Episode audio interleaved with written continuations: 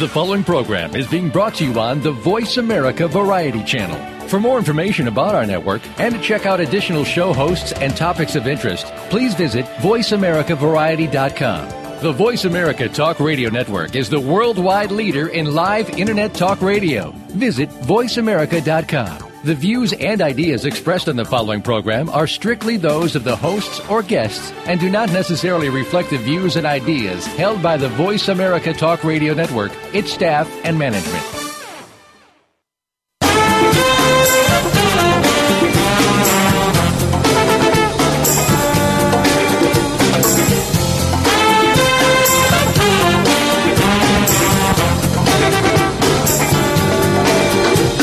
Archaeology is often viewed as a fascinating, eclectic, yet ultimately quaint pursuit.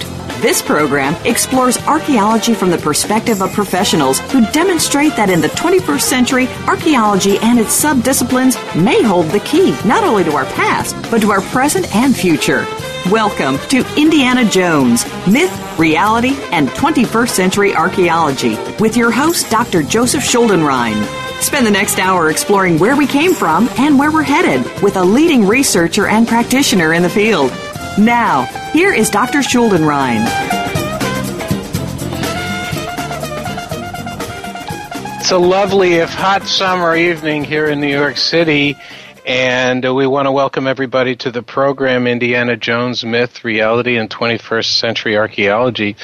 Today's uh, broadcast is a very, very unique one, and it is one that again turns our attention to social issues and allows us to illustrate and demonstrate the ways in which archaeology can be translated and transmitted into the everyday realities of of people and the lives they lead and the problems they have and how archaeology because of its unique character and its unique mission in a sense can help and be very beneficial to uh, to the human condition generally and especially in situations of privation and in some cases, as we're going to talk about, uh, difficulties and, and disease and, and issues and conditions that um, can only draw inspiration from archaeology as a means of getting involved with the greater world. Today's program is about archaeologists for autism. And as many, Eddie, many of you may know, uh, autism has emerged in the past 10 to 20 years as a far more widespread phenomenon than was normally considered to be. Uh, I think in large measure this has something to do, a lot to do with our ability to diagnose and our ability to read the situation with much greater scientific precision than we have in the past. And archaeologists, uh, thanks to the efforts of my my guest on this program, are starting to turn to that issue and starting to see how they contribute how they can contribute to enhancing awareness of this situation, of this condition, and where the linkages between archaeologists and autism are. My guest is uh, Tom Penders. Excuse me, Tom Penders has a BS and master's degree in anthropology from Florida State University, and he has been a practicing archaeologist since 1984. He has worked throughout Florida and a variety of, of other states. Uh, he is the Cultural Resources Manager for the 45th Space Wing, uh, United States Air Force at Cape Canaveral Air Force Station. He also has a small cultural resources management firm, and he runs uh, volunteer projects uh, as part of the Indian River Anthropological Society, a local chapter of the Florida Anthropological Society. He has developed a, a, partnership with the Brevard County Environmentally Endangered Lands Program, and he conducts archaeological research projects on their lands and assists them with the management of cultural resources. His research interests are in aerospace archaeology, the Indian River Cultural Area, faunal artifact analysis, and being in Florida, uh, wet site archaeology. I'm glad to introduce my guest, Tom Penders. Tom, thanks for being on the program. Well, thank you for having me, Joe. So let's get started. What is Archaeologists for Autism? And give us a little background as to how you developed the program and uh, where it's going and what it does. Okay, well, Archaeologists for Autism, um, it's a single day event for children on the autism spectrum or autism spectrum disorder to come out and have a day of fun and low stress environment. The children, along with their um, siblings and their parents, get to spend a day experiencing archaeology, paleontology, and history. And we just started this in January, and we're going to have our first event ever on November 22nd from 9 to 3 p.m. at the Sam's site, house site on Pine Island and Merritt Island, Brevard County, Florida. And one of the reasons why I picked November is because it's Native American Heritage Month. And the Archaeologists for Autism has three main goals happy children and happy families. Yeah, this is a day where the kids can go out. It's free. It doesn't cost a thing for the families. In fact, we're going to feed them. We're going to have all these activities for them, and they just go out and have fun. And the reason why I'm also doing this for free is because it's hard to find autism um, things for autistic children to do, and some of the things out there cost money. And this county right now, Brevard County, is in a real economic depression because of one from the housing market crashing, but also the end of the space shuttle programs. There's been a lot of layoffs. And, you know, the autism kids also, they sort of get pushed off to the side uh, at, at times. So I'm trying to bring archaeology, paleontology, and history to special needs children in a stress-free environment. And so, you know, it's inclusion you know, let's bring everybody into the party here and let them experience archaeology just like everyone else does. And um, I got the idea, well, I got the idea last year. Um, my daughter plays Challenger League baseball. Um, she's blind, autistic, and epileptic, and she plays Challenger League baseball, and she does some other events. But one of the big things that made a real impression on us was when she did Surfers for Autism last year, which is what I patterned Archaeologists for Autism on. It's just a day where kids are the focus. You know, the autistic kids go, go out and go surfing. It's all about them. They get fed. They get to spend a day at the beach.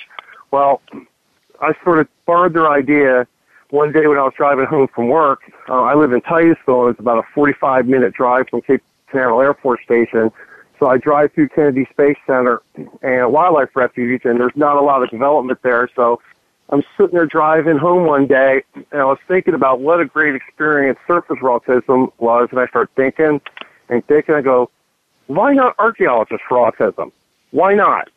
So then I started thinking, well, this is a crazy idea. I wonder if it'll work. So I got home and I started thinking about it, thinking about it, and tried drew up a proposal to try to make this work and what I would need to do. And then what I did was I went to the Brevard County Environmentally Endangered Lands Program that has an archaeological site, historic site, paleontological site all rolled in one. And I said, hey, I have this idea. What do you think? And they in turn suggested I contact, I contact the uh, Scott Center for Autism brought them in, so we had a meeting, and everybody said they loved the proposal and this was feasible and we could do it. So that was in January, and we've been working on it ever since. And it was January of this year. Yes. Okay, and now did you I, you you had mentioned that you had a child who was on the spectrum? Um, yeah. Did you run this idea by her? Well, she's on the low end of the spectrum, so I see what you mean. Yes. She's 15 years old, but she's mentally two to three years old. So a, a lot of times with her, she'll say me don't want it to anything, but then when we get her out there, she loves it. For example, like she loves Challenger League baseball. She uh-huh. begs to go play baseball. She loves to swim. Um, once you get her in the water, you can't get her out. You have to bribe her with a soda to get her wow. get out of the, uh, the water because she'll stay in there all day. So with her, we go out and do things, and then you know a lot of it's hand over hand, and then we do the things with her, and then we gauge her reaction. And a lot of times she'll say, "Me no want, me no want it," but then she'll start doing it and love it. Of course, right. But and so, also, did you run the idea past other people? Yes. What I did was I'm on various um, autism support groups on Facebook. So I Right. went on there and I said, I've come up with this idea. What do you think? And every parent that I uh, responded said, "This is a great idea.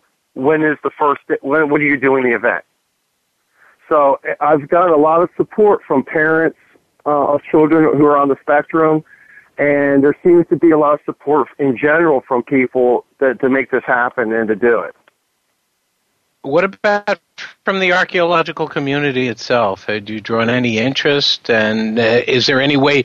I mean, you had mentioned, of course, in your introductory statements that the inspiration came from when you saw the uh, enlightened responses and, and obviously the happiness on the faces of the kids with respect to the surfing program. What about archaeology itself? Is there, is there has there been any heightened awareness of autism? And has there been any interest amongst the archaeology community in that, or do or do you think that it's ripe for that sort of thing? I think it's right for it. Um, the Florida Public Archaeology Network, when I approached them, they jumped on board and they're partners with me. So I've got the Florida Public Archaeology Network on board. Uh, the Society for American Archaeology, their edu- public education folks are interested. Uh, when I first started my Twitter page for Archaeology for Autism, the Mayan Research Program jumped on board. And there seems to be an interest in the archaeology commu- community to do this and, and be supportive of this. And I think it's something that nobody thought about before. And, and when I, you know, started this and brought this up, a lot of people have um, come forward and said they want to help. Uh, I've got graduate and undergraduate students who want to volunteer to help. Um, like I said, the Florida Public Archaeology Network, you know, um, the Scott Center for Autism is involved, so they're coaching us along with this to make this work. So I think there is an interest in the archaeology community to make this work and help and help this be a success. And obviously, it's just in its very, very early phases.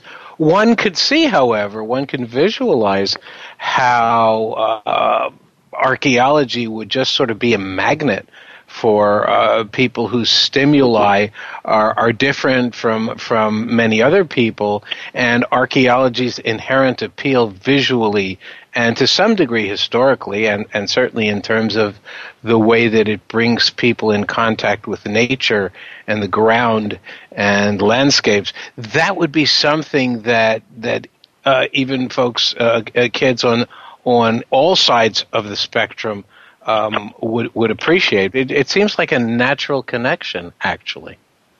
I think it is. And one thing I found out is that autistic children, of many of them, like structure. So, you know, digging a square in a square, digging down in layers, you know, that's something that they can do, and and they like that structure, and they work on it, work on it, work on it. So I think it, in that regard, that'll be a success. So I th- I think that is one of the good things about doing this because you know in archaeology you're digging 10 centimeter levels or whatever, and these kids are going to be digging in sandboxes for artifacts. They're going to be digging in there for uh, we have already have established at the at the venue the the county the EEL program had established there. They have these sandboxes with these uh, replica fossils in there of a mastodon, so the kids can dig down, uncover it, and then they get you know then they get to learn what the bones are. And we're gonna have other pits with fossil stuff that the kids can dig up. And then we're also gonna do other hands-on stuff too, like they're gonna throw Nerf spears with atlatls, and you know they're we have a lot of activities planned. There's a whole list of activities on our web page, but um, the idea is to have as many different things as possible for the kids to do. And you're publicizing it all over the state. Obviously, if you're getting cooperation from state agencies, from the preservation community in general in Florida, which is really a pretty good operation. So I, am guessing that you have uh, really a pretty nice PR, public relations network that can bring this out.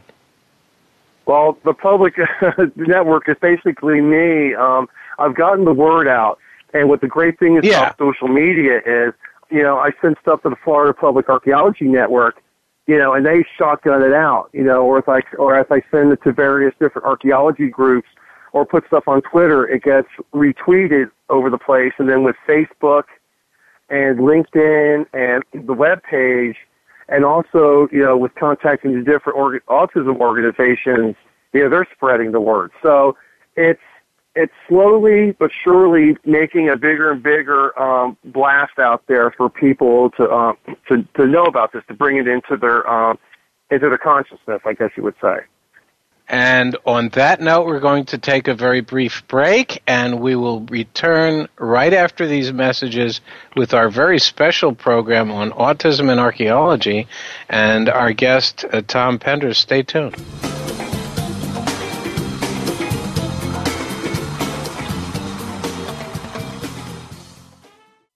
News, opinion, your voice counts. Call toll free 1 866 472 5787. 1 866 472 5787. VoiceAmerica.com. Want to help make our world a better place, but not sure where to start? Tune into Better Worldians Radio with the creators of the social game on Facebook called A Better World. Join hosts Ray, Mary Sue, and Gregory Hansel, who will inspire you to make a big difference in small ways. They'll speak to experts, authors, volunteers, and everyday people who are changing the world daily. Better Worldians Radio is heard live every Thursday at 11 a.m. Eastern Time, 8 a.m. Pacific Time on Voice America Variety. Join Dr. Linda Iniguez every week for the Shrink Wrap Forum. This show discusses topics that you wouldn't normally hear in today's media. In the forum, virtually no topic is off limits. We invite you to join us and participate or dive into the stream where we value independent thought, talk to those people that are making a difference, and explore ideas considered outside the box. The Shrink Wrap Forum can be heard live every Monday at noon Pacific Time, 3 p.m. Eastern Time on the Voice America Variety Channel. Streaming live. The leader in Internet talk radio. VoiceAmerica.com.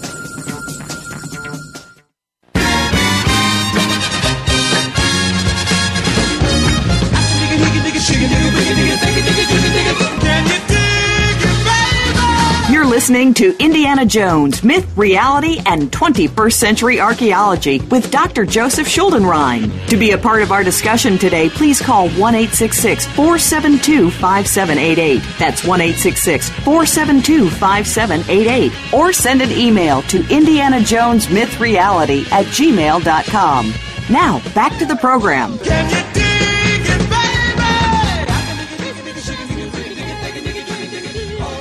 We are back with a very, very unique program today on archaeologists for autism. And uh, my special guest is Tom Penders, who at this point is uh, probably the primary protagonist of a sort of blending um, an archaeological awareness and exploring the ways in which archaeology and uh, uh, children and even young adults with autism can develop mutual interests.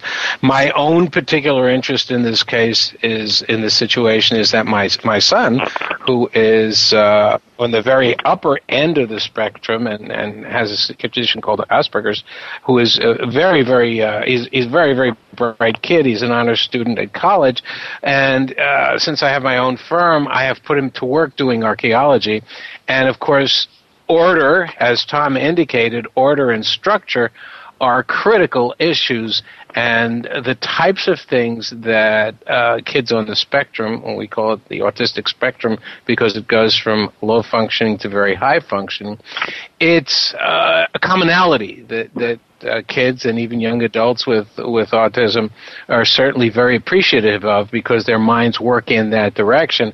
Now, in our case, he doesn't seem to be really enthusiastic about uh, archaeology per se, probably because his dad runs an operation, and it, and, and you know you at the the point where he is, he's an adolescent and hanging out with with other adolescents and and uh, young adults, and he doesn't want to be anywhere near it. But he does very well at the job itself, and part of that reason is that when we do our analyses in archaeology, we have to have frameworks We have to have very specific regimented routines that allow us to order our observations and to attain a certain degree of order and systemat- systematization uh, because of the nature of our jobs.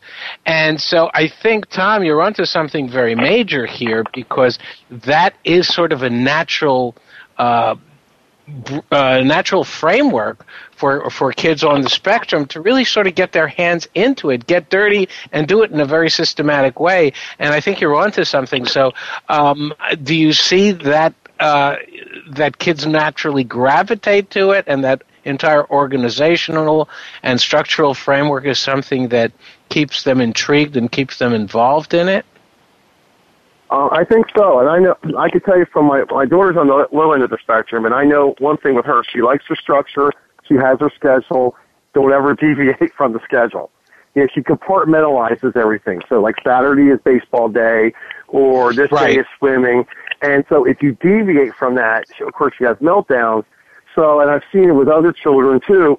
You know, this time in this place is for this event. This time in this place is for this event and I think that also transfer over to archaeology because, um, let's face it, if you're doing an excavation, you're digging in 10 centimeter levels, you're digging within a square, so you have the structure and form, and they can dig down and they're looking at things and they're analyzing things, you know, in their own way, but still it provides structure that, that they, that they look for. You know, the repetitiveness, the structure, you know, et cetera. Are you as you're putting this together i mean right now it's it's a certain day. And when did you say it was in november correct? Yes november 22nd from 9 a.m to 3 p.m now how will how will all this be put together? I mean obviously you're in the planning stages. And my guess is and and the, you know forgive me for thinking even more forward that this is just the beginning of your efforts and you're trying to essentially plan out a strategy or plan out a program that would extend beyond a day and, and really make something that's uh, part of a larger effort. Why don't you talk about that a little bit? Okay, well, like I mentioned before, this is our very first event. We're going to see if this works. Everybody that I talked to agrees that this is going to work. So what we're going to do is we're going to have the event set up. We have all the activities, a schedule of activities, multiple activities going on at the same time. So the kids can pick and choose and, you know, with autism kids, they get sensory overload. We're going to have a place area, an area for them that they can just go and calm down and chill out and relax. Uh, we want to have like a ball pit and a bounce house because some of them may just get tired of what they're doing and just need a break and want to go bounce around. So, and have face painting. So what we're doing is we uh, we're setting this up at the Sam's House at Pine Island, which is part of the Pine Island Conservation Area in Merritt Island, Florida. And the reason why I picked that is, well, I ran an archaeological project there for, and paleontological project there for eight years. And as a result of the work that we did as part of the Indian River Anthropological Society, they uh, developed a museum on site, indoor and outdoor museum, with an actual indoor museum with exhibits, and then they have this walk through history that starts with Pleistocene megafauna and comes all the way around to the 1900s. So we have some exhibits already in existence. We have some of the activities like the sand pits to dig up fossils, the replica fossils already in place. And we have our, you know, we have a, a burial mound on the site, two historic houses. Um, there's a multi-component occupation site, and there was also a Pleistocene megafauna um, bone bed site on the property. So we have a lot of the history and a lot of the archaeology and paleontology there, and plus the Environmentally Endangered Lands Program has already developed some activities for uh, for kids that are you know typical kids that are not on the spectrum. So I sort of tapped into that, and so we're having our first event here. We're starting with 50 kids that are on the spectrum, their siblings and their parents, and then we're going to have a lessons learned, and then next year we're going to have 100 kids with their siblings and their parents. And then from there, my, my intention is for this to grow. Uh, we've partnered with the Florida Public Archaeology Network. So what I would love to do is eventually, in a few years, have this event, you know, in all the regions of, of Florida, not on the same day. So it, it sort of floats around the regions, the Florida Public Archaeology Network regions, like the Northeast, the southeast, the southwest, the north central, et cetera, et cetera. And from there, you know, I'm willing to partner with any other state, any other archaeology agency or society anywhere across the United States to make this go, you know, bigger. You know, this is, I have a, a I have a vision in place here for in a few years that, you know, we can do this all over, all over the United States. And you do also have obviously a longer range vision as well, and, and, and probably uh, some kind of an inkling as to how this effort can be networked in many other parts of the country, I would assume. Right, and that's my ultimate goal is, you know, somebody uh, from an archaeological society in New Mexico calls me up and says, hey, we want to do archaeologists for autism. You know, I'm already going to have a plan, you know, the whole thing written up so this is how we do archaeologists for autism, and then I'll be here to assist them in, in running it, um, and running the event.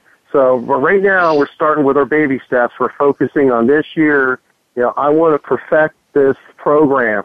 So you know, down the road, it's just it's seamless. It's very easy to run.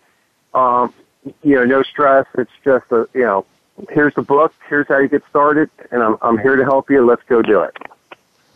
And so you're really able to coordinate this quite nicely. My question to you also, however, as you were mentioning that you got historians and you got paleontologists involved with this, um, right. before you tell us the specifics of that, tell us a little bit about this site because it sounds like a fascinating archaeological site.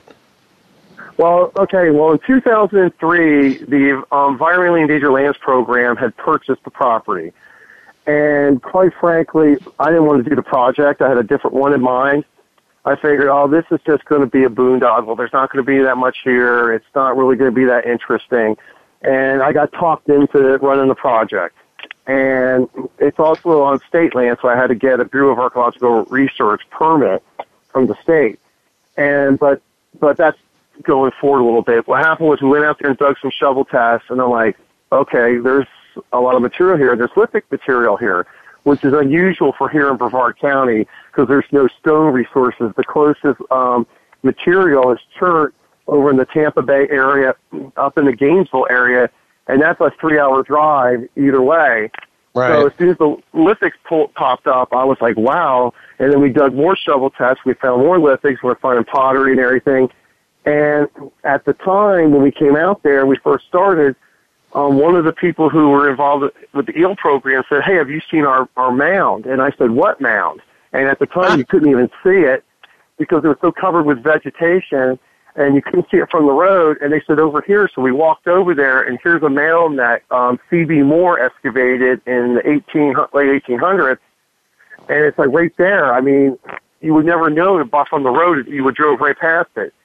So that was um, actually the exact location of it was not recorded up at the state. So we documented the location of the mound, and then uh, we were doing historic research on the two houses. The one smaller house that has the museum was what we what we call the Sam's Cabin was originally down in Oak Alley at the south end of Brevard County. The folks, the Sam's family, their crops failed, so their brother, who was living in Merritt Island, said hey, why don't you move up here? So they took the house apart and floated it up the Indian River, uh, about 60 miles, brought it up on shore and re-erected the house on the site. And that house was built in 1878 uh-huh. uh, on on the site where it is now, uh, actually rebuilt, and it's the oldest standing residential structure in Brevard County. And then I, after seeing everything that was being found, we got uh, a permit from the state. We went out and started doing um, phase one shovel testing, and then we started doing phase two excavation. And what we found was um, two prehistoric structures, um, possible structures. We found several hearths. Uh, we found a couple stone tools. Uh, we found this feature that I think was an elevated scaffold where they smoked meat.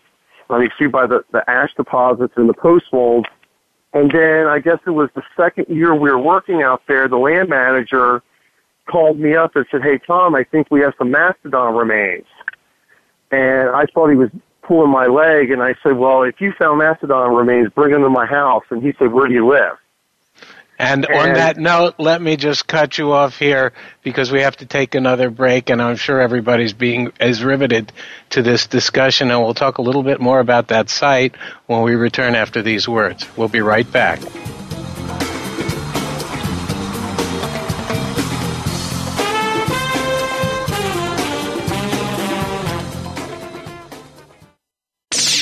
the Internet's number one talk station. Number one talk station. VoiceAmerica.com. Are you a single parent trying to create the balance between home life and work life? You may be running a successful business, but how are your relationships with your family and children? If you're one of the thousands of people trying to juggle it all, tune in to Straight Up with Chris, real talk on business and parenthood hosted by Chris Efficiu. Chris is the portrait of the success story, coming to the U.S. with no language skills, founding and growing several businesses, while raising his daughter from age 7 to adulthood as a single dad. Listen every Thursday at 6 p.m. Eastern, 3 p.m. Pacific on Voice America Variety. Listen for Trust Across America every week on the Voice America Variety Channel. Tune in as host Jordan Kimmel is joined by national experts in the fields of accounting, finance, organizational behavior, and sustainability, as well as companies that are applying strategies that are enabling them to be recognized as doing the right thing by the American Trust Awards. Your host Jordan Kimmel is himself a trusted professional with years of experience in applying strategies and consulting with today's leading firms. Trust Across America America is heard Wednesdays at noon Eastern, 9 a.m. Pacific on Voice America Variety. Streaming live, the leader in Internet talk radio, voiceamerica.com.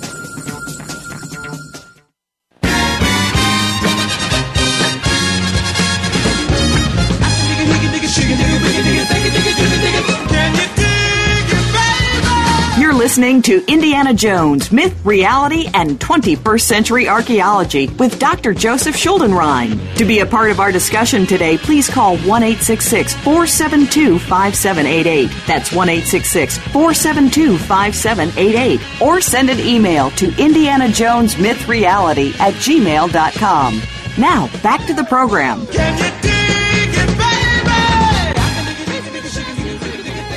My very unique topic today on Indiana Jones Myth, Reality, and 21st Century Archaeology is Archaeologists for Autism, which is a very new enterprise and activity and a, an awareness operation that is the brainchild of, of Tom Penders, who is an archaeologist from Florida.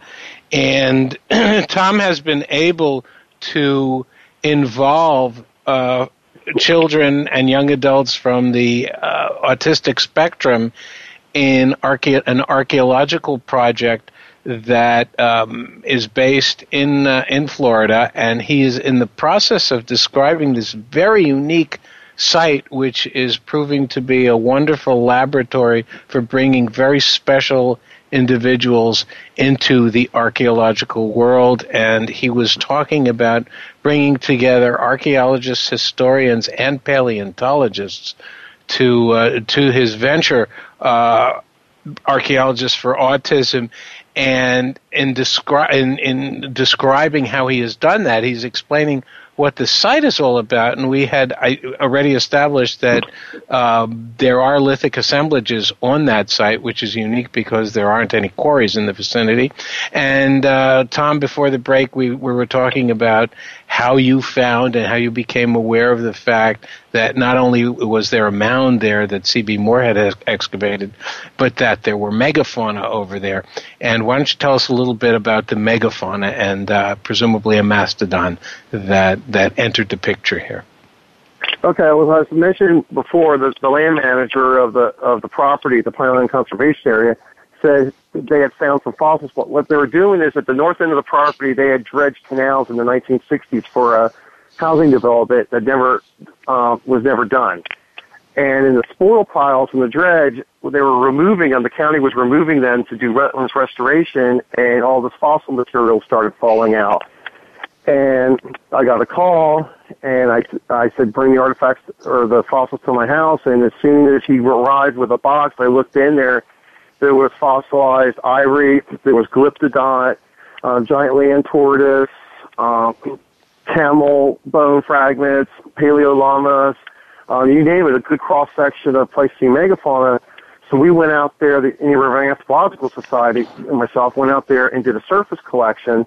And then several months later, they were doing wetlands um, restoration again, and they were digging these pits to bury organic material. And what popped up was um, both sides of a mandible of a mastodon.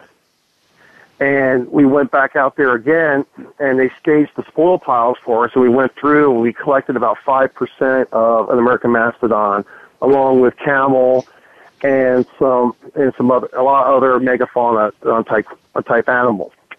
And that was a total shock. I had not expected that in a million years. And then what happened was a lot of people heard about it, and they started coming forward and telling us where they found fossils at around the areas. And what, what it turns out to be is that there's this bone bed that runs discontinuously from Volusia County through Brevard into Indian River County and the St. Lucie County, where there's these low, shallow areas where fossil material accumulates.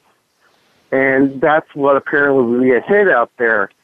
So I, in turn, you know, I'm no paleontologist. Um, uh, I may play one on TV, um, but I sort of got books and started teaching myself and then contacted the Florida Museum of Natural History up in Gainesville, the uh, vertebrate paleontology folks, and we were able to find someone who agreed to identify the fossils. So as they identified them, I was teaching myself how to identify fossils, you know, in case in the future we found any more. And all the material was brought back after it was analyzed here to Brevard County, and it's owned by the um, the EEL program. And so we're going to have those fossils on display for archaeologists for autism. And, you know, through all the networking with this project for eight years, you know, I've interacted with the Brevard County Historic Commission. Uh, I've known some avocational historians and archaeologists. Uh, I've been in touch with the Florida Museum of Natural History and bringing all these folks in to also participate in archaeologists for autism. So yeah, it's mainly archaeology, but you know, all kids love fossils and dinosaurs, so I thought, let's throw some paleontology in there. You know, we'll have singing boxes where they can dig up fossils as well as artifacts. So give a little variety and a little, um, you know, a little variety for things to do, a little different activities. And so you also obviously developed contacts within the history community and the paleontology community, and obviously the state uh, seem to be getting very involved in all of this. And so you really sort of had a nice little central base for operations because uh, you were able to merge all these disciplines. And so, how is that working right now?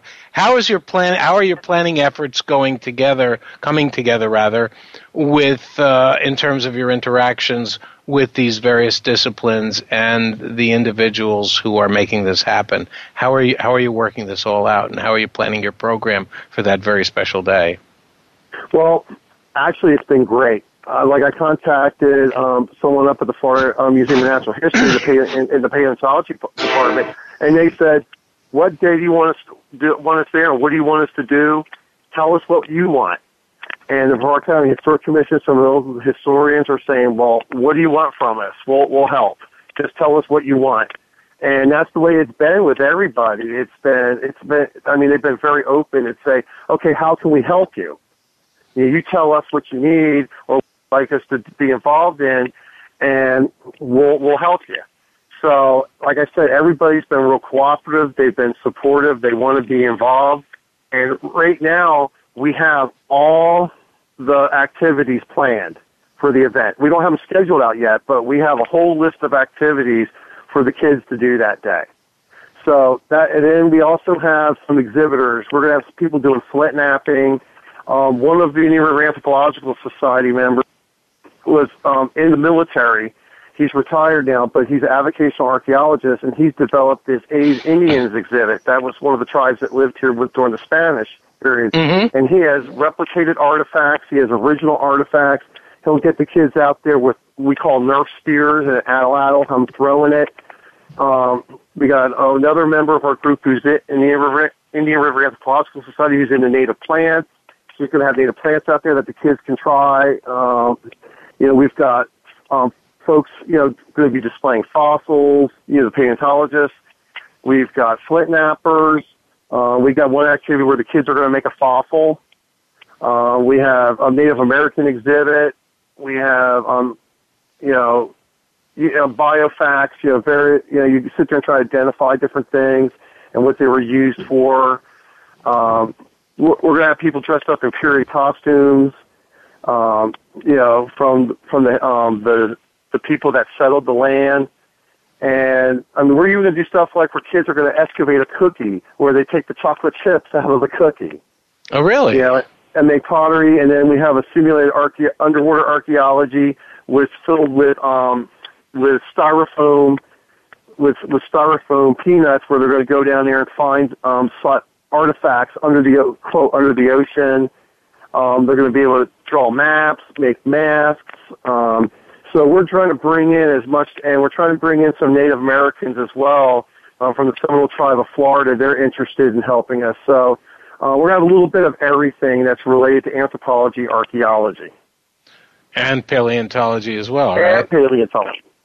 So will the kids be actually working in squares or will they have uh, folks showing them the basics of digging or like you said, I mean, you have to run this this uh, very sort of easy, unpressured situation, um, having fun and and yet uh, recovering some information because they'll be finding stuff. And how will that work? You have to have obviously some professionals who are skilled uh, in working with it, with this community of, of, of, kids.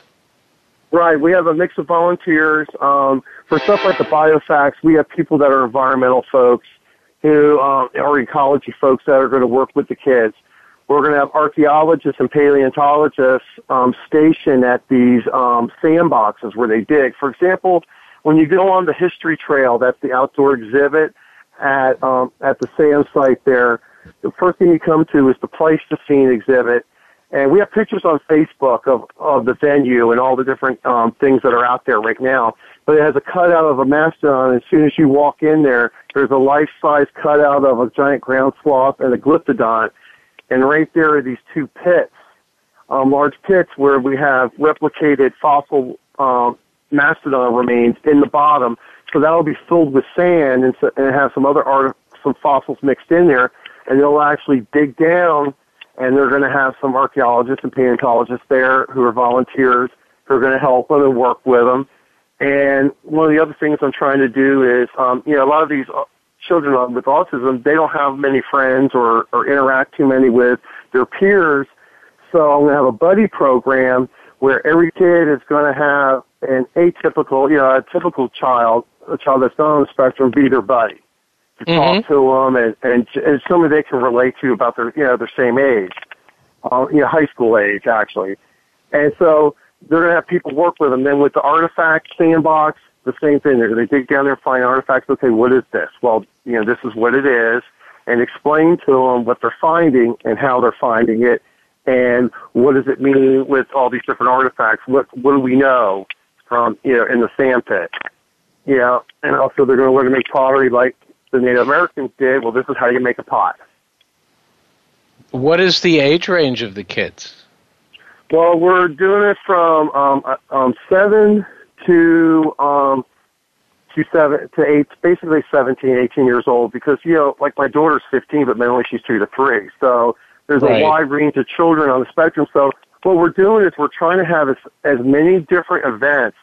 So someone uh, who's high on the Asperger, high level Asperger's, is not bored. And at the same time, someone who's at the low end will still, uh, of the autism spectrum, will still be interested in doing some of these things. And so we're we trying will. To, so we're yeah, go ahead. Go ahead. Finish uh-huh. Go ahead. Keep going. Yeah. Okay. So we're um so we're trying to plan activities that'll have something for everyone. You know, every you know all these kids are probably going to like want to throw a Nerf spear at a target. You know, they're probably going to want to uh, handle artifacts and fossils, pick them up and look at them. you know, um, you know, and, and do some digging and finding stuff. You know, kids like to find stuff, so you know these sandboxes are going to be built to facilitate that. So there's going to be a little bit of everything to um, keep keep their interest. And we will be back with our final segment on this very fascinating topic on archaeologists for autism after these messages. We'll be right back.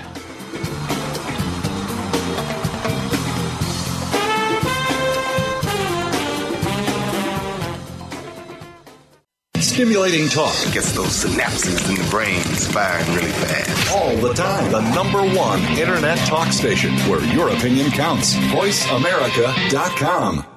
Adoption changes a family forever. For the adopters as well as the adoptees, there are many adjustments that need to be made, from lifestyle to financial and the personal rewards are unlimited. Listen every week for Your Adoption Coach with Kelly Ellison. We will examine in detail such topics as international and domestic adoption. We will talk with adoption professionals and hear stories about real families adopting. If you've been thinking about adoption or recently began the process, you'll want to tune in to be inspired every Saturday at 3 p.m. Eastern Time, noon Pacific, on Voice America Variety. There is a species that remains undiscovered by modern science. This species is known by many names, but most commonly known as Bigfoot. Join Todd Standing and Dr. Jeff Meldrum for Bigfoot North, a program that sets out to uncover the species that has eluded modern science, but that does truly exist. Expert and celebrity guests will be on hand to discuss both the scientific evidence and conclusive fact of the species on this planet. Bigfoot North airs live every Wednesday at 5 p.m. Pacific Time, 8 p.m. Eastern Time on the Voice America Variety Channel. Streaming live, the leader in Internet Talk Radio, VoiceAmerica.com.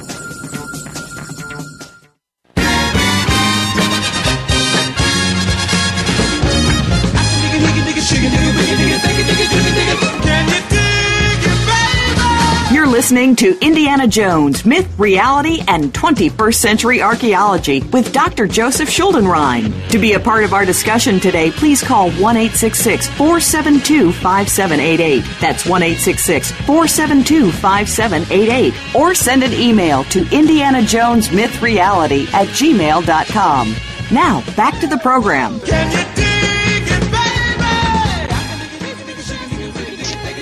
Tom Penders is a very unique individual, and we have been spending the past hour discussing an organization that he is spearheading called Archaeologists for Autism, and it is probably the very first interfacing, if you will, between archaeology and autism. And in this hour that has basically flown by, Tom has explained in great detail how his program is working.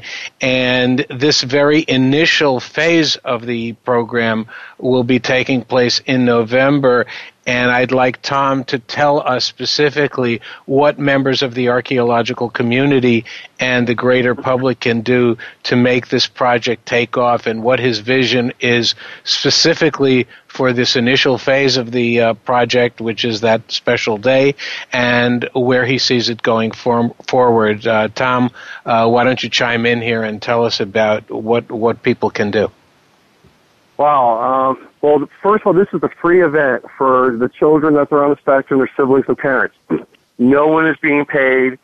Uh, we're doing everything with volunteers and donations. So, and the big thing we need, obviously, is, is money because this will help pay for the food. Um, we also want to have like bounce houses out there um, and know, ball pits and stuff. So, and, so if the kids on the spectrum, you know, start getting stressed out, from um, being over sensory overload that they can go to a bounce house or, or you know ball pit or something just hang out. Uh, so we need sponsors. Uh, monetary um, monetary donations will really help us um, big time, and anything that extra left over is actually going to be left in the bank for next year when we do this again. And, but right now with this first year is, you know, we really don't know what our, you know, we're still working on the budget and trying to figure things out. So you know, like I said, money's a big thing. Also, we need items for a raffle. One of the things we're planning on doing that day, out at um, the site is have a raffle, which will help us raise money. Plus, um, you know, people will be able to, uh, you know, win something out there by buying tickets. Um, we need exhibitors. Um, we need items to give to the children. One of my um, visions was that every child that participates gets a goodie bag. And in the goodie bag, you know, there's archaeology related stuff. And I know some of the CRM firms out there, you know, you have promotion items that you give out to potential clients. You have some of those like stress balls, the squeeze things. Um, sure, I know of course, from, yeah. Yeah, my daughter's class, um, I had a bunch of them that I got from the Air Force and that, uh, where I work and brought them in the school, in the class one day and the kids just loved them and the teachers thanked me for it. But I'm looking for like posters, bookmarks, booklets. Is there any kind of archaeology coloring books out there? I don't know of anything. Uh, anything archaeology, paleontology, or history related for the goodie bags. And again, what we don't use this year, we'll use next year. And also, I know this is going to sound kind of strange, but if you have any orphan collections of artifacts or fossils that there's no provenience for and they're just in a box and really there's nothing you can do with them, um, please send them because uh, we'll use them in the sandboxes where the kids are going to uh, are going to excavate these items. So that'll be great for the teaching part of, of the class as well. Um, I mean, really, you know, this is our first year. We're, we're learning as we're going along. And the big thing is we want to make this a success. And our goal is to have happy children and happy families and make this a special day for these autistic, autistic kids and their families. I mean, that's what this is all about. And have, let them have fun and do archaeology at the same time. Now, all of this is taking place in Florida, obviously, but if people from other states want to get involved, uh, is there a website that they can go to? Are there uh, contacts that, that you can offer? Um, do you have a blog? Well, we're on Twitter um, at ARCH for Autism, uh, A R C H F O R Autism. We have an email address, um, ARCH for Autism, A-R-C-H-F-O-R Autism at yahoo.com. Uh, we have a Facebook page. We have a web page. The web page is archaeologistforautism.org or archaeologistforautism.com. Uh, our phone numbers are area code 321 567 4335 or area code 321 576 3225. Are there contacts that people can have or generate with the um, autism organizations as well? Have they been informed of what's going on, and have they yes, been part of this effort? Yes, the Scott Center for Autism is one of our primary partners, along with the Florida Public Archaeology Network. We would not be doing this without the Scott Center, and that's one of the things was when I started this. I'm no expert on autism you know, I'm still learning about autism, you know, with my daughter over the, you know, the past, since she was diagnosed with it, you know, 10 years ago. So this is a learning experience for me. So when I started this, I flat out said that this would not be able to be done without the Scott Center for Autism because I want to make sure, you know, we don't upset kids or do something that's going, you know, with one of these activities or which activities will or will not work. So uh, I wouldn't be sitting here talking to you today if it wasn't for them. And they're promoting the message as well, I assume. Yes, they're major partners. They're helping me with a lot of the things that I don't think about. You know, they're helping me with finding sponsors. They're helping me with public, you know, um, public outreach. Um, they looked over every activity we have planned and made their suggestions on what we should and should not do. They said some of the activities we shouldn't do. When you do these um, different activities, this is what you should do. They're also going to provide training to all the volunteers on, you know, the basics like how do you talk to a child that's on the autistic spectrum disorder, what to do if a child has a meltdown, you know, what to do um, if the kid gets sensory overload. You know, um, like how do you spot the signs or that sort of thing, and how to communicate and how to deal with it. Because know, this is a unique situation for some of these volunteers. Some of these volunteers have never been around an autistic child in their life. So the Scott Center is providing training. And so they're uh, they're all all these organizations are cooperating as well. Uh, and do you have the archaeological community involved as well? Yes, like like I mentioned, the Florida Public Archaeology Network. If it wasn't for them, um, uh, again, I probably wouldn't be sitting here talking to you. Um, as soon as I told them about this concept and showed them the proposal, the um, Sarah Miller at the Northeastern uh, Regional Office and Kevin Gidusko, they were right on board. I mean, they actually from the beginning, they from day one when I contacted them, uh, I was mentioning about a logo. They had their art people make a logo. The logo that we're using is from from the Florida Public Archaeology Network people. So you know, there has when we do this event, they're going to have personnel from all the regional offices in Florida come and help us with the event. So they've been a big help. The uh, Society for American Archaeology they sent us um, a box of material, and I know they're going to send us another box of material, you know, for handouts for the kids. And the Mayan Research Program, the first day I had a Twitter account, I started it. They contacted me and was interested in helping.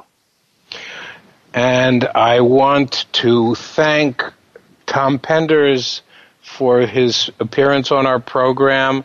Um, social relevance is one of the items that we are stressing in our show, and it's becoming increasingly more important um, in transmitting the message of archaeology and uh, looking at archaeology in a very tangible and practical way uh, and and looking at it as an, an, element for integrating our discipline into the broader community. Tom, thanks so much for being part of the program, and it was a pleasure having you. Well, I greatly appreciate you um, having me on here, and I I can't thank you enough for helping me get the word out. Very good. Thanks so much, and we will be back again next week with another episode. In the meantime, stay well and good evening.